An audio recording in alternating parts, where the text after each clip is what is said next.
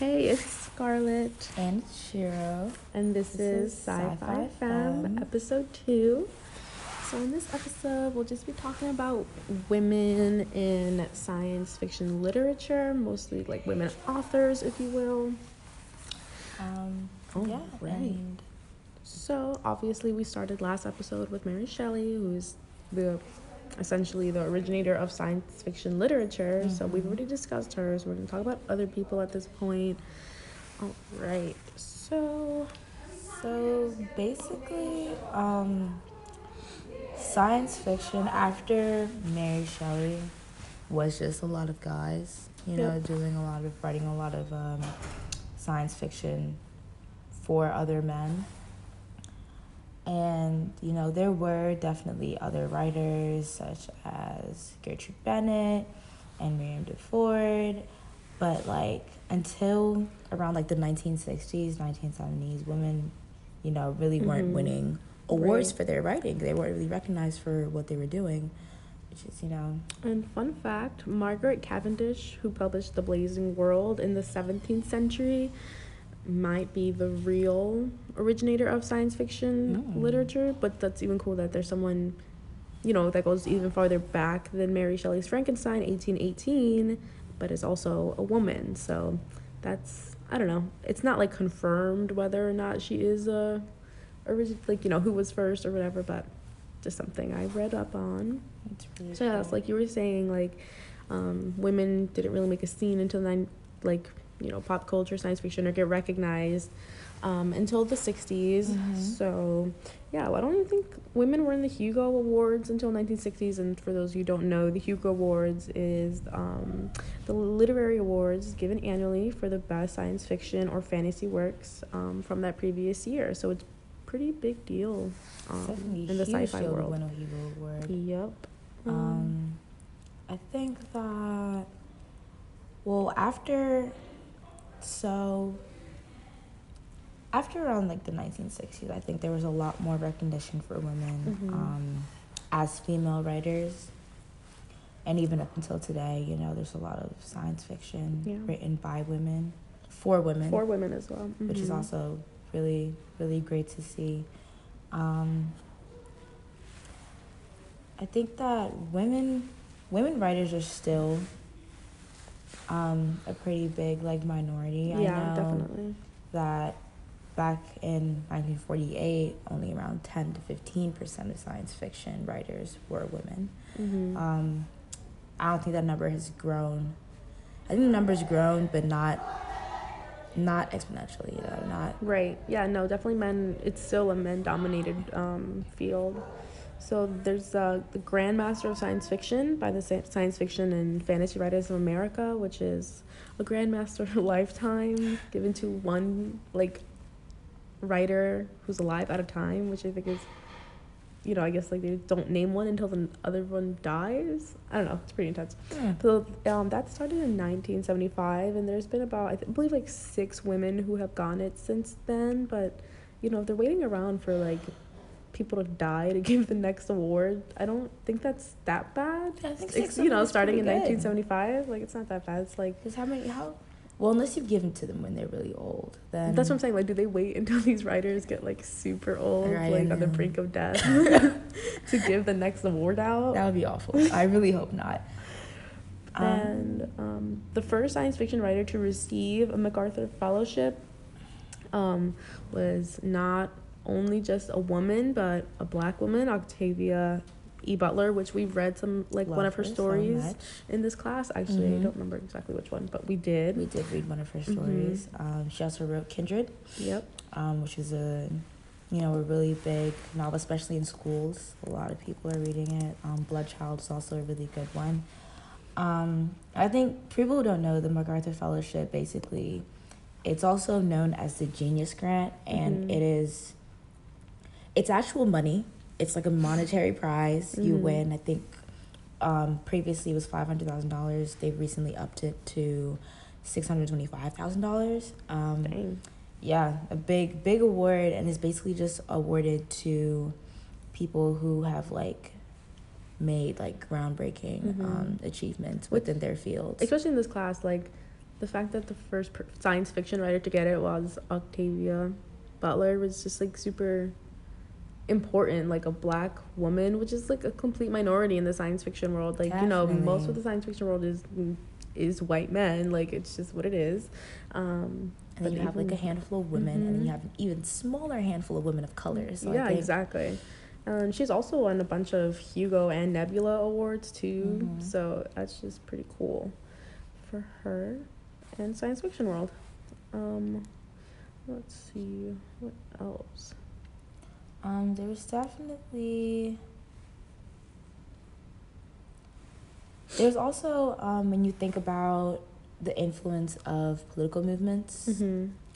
and science fiction, not only the novels but also the people writing these novels. So, um, when you think about the 1960s mm-hmm. and this being a time for women getting recognition, you also think back to that was also a time when the feminist movement was really big. Women right. were um, definitely pushing really hard for equality. This is also a time of like, you know, people were people were becoming more open minded, more liberal. Right. This is civil rights movement era right. at this point. So So there's definitely a lot of push for equality for mm-hmm. all people.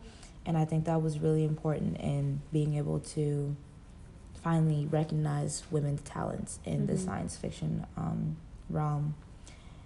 Um, I think that was really cool. And also there definitely like is also not even when thinking about women you also think about women of color mm-hmm. and other minorities within just the spectrum of women women in the lgbt community right um, i think during like the 1960s 1970s there was also a very big push within um, mm-hmm. for gay rights and yeah. you know within the lgbt community and um, there are authors such as Elizabeth A. Lynn, um, who identify and focus on people that are part of the LGBT community, which I think is really, really cool.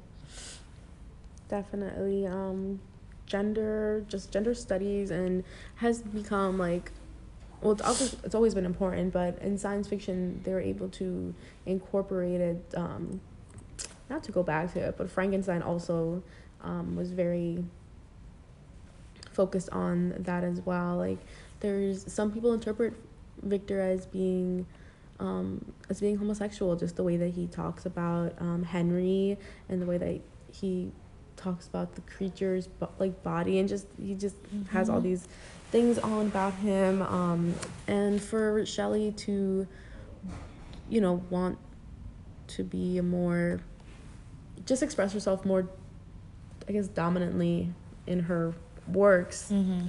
kind of plays into like how does she identify herself um, but yeah so definitely definitely um, definitely a lot of like i think a lot of women are more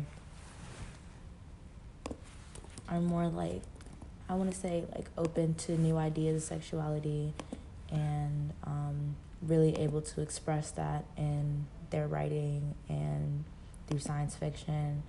Um, and I think that that's something that, you know, is really interesting to focus on.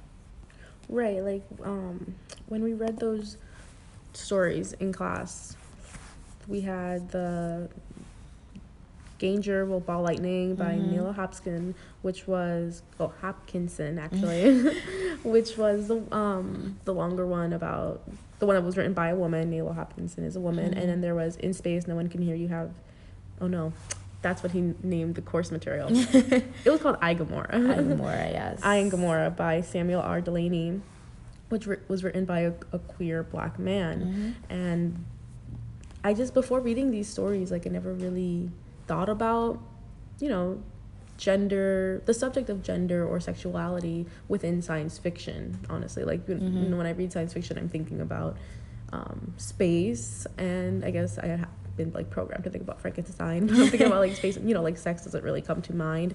So just um, reading those stories definitely like opened a world of like a, a genre of like books that I can read about it, which I don't know. I thought that was pretty cool.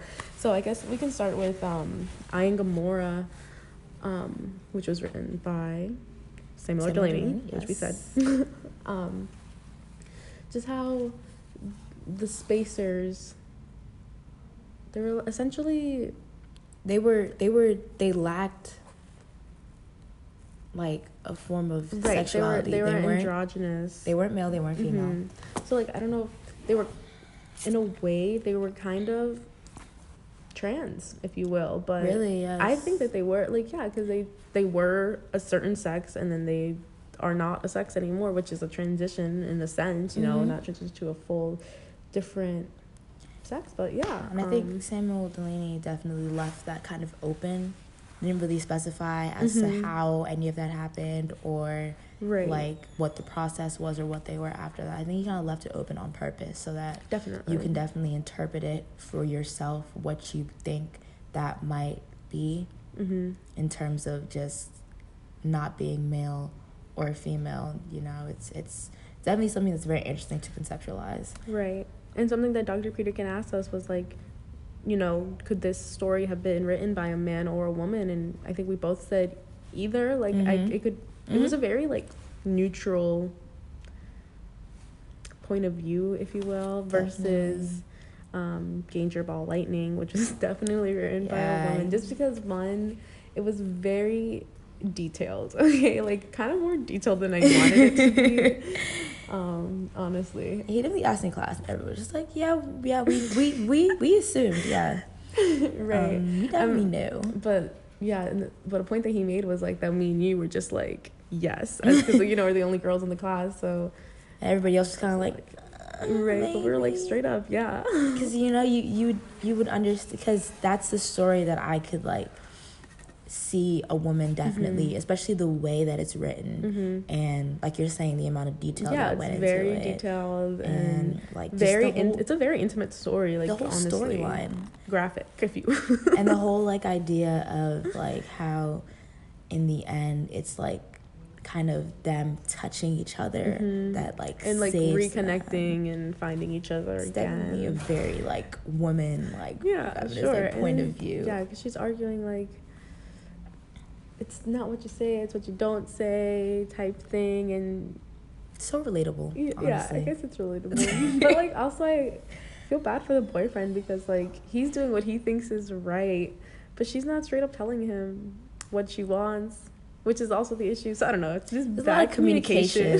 yes, yes exactly. yes lack communication, which is like a problem in a lot of people's relationships, um, just in any like dynamic, you know, a straight relationship or a gay relationship or whatever. Like it's just people just don't know how to communicate. yeah yeah So and that was that was definitely a very like interesting read it's like wow it was it was also extremely graphic but um you know it's it's cool it's cool yeah, but yeah, that is um basic a basic brief history on women writers and not even just women, just I guess it ended up being about gender as well, which, Yeah, which yeah, is cool too. So it's like women writers and genders in science fiction and how it plays out.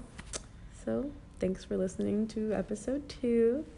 Stay tuned for episode three, our final episode. We're the so one I think I'm most excited. for. Yes, is to talk too. about this. Oh 'cause- my God. okay, anyway. okay, bye guys.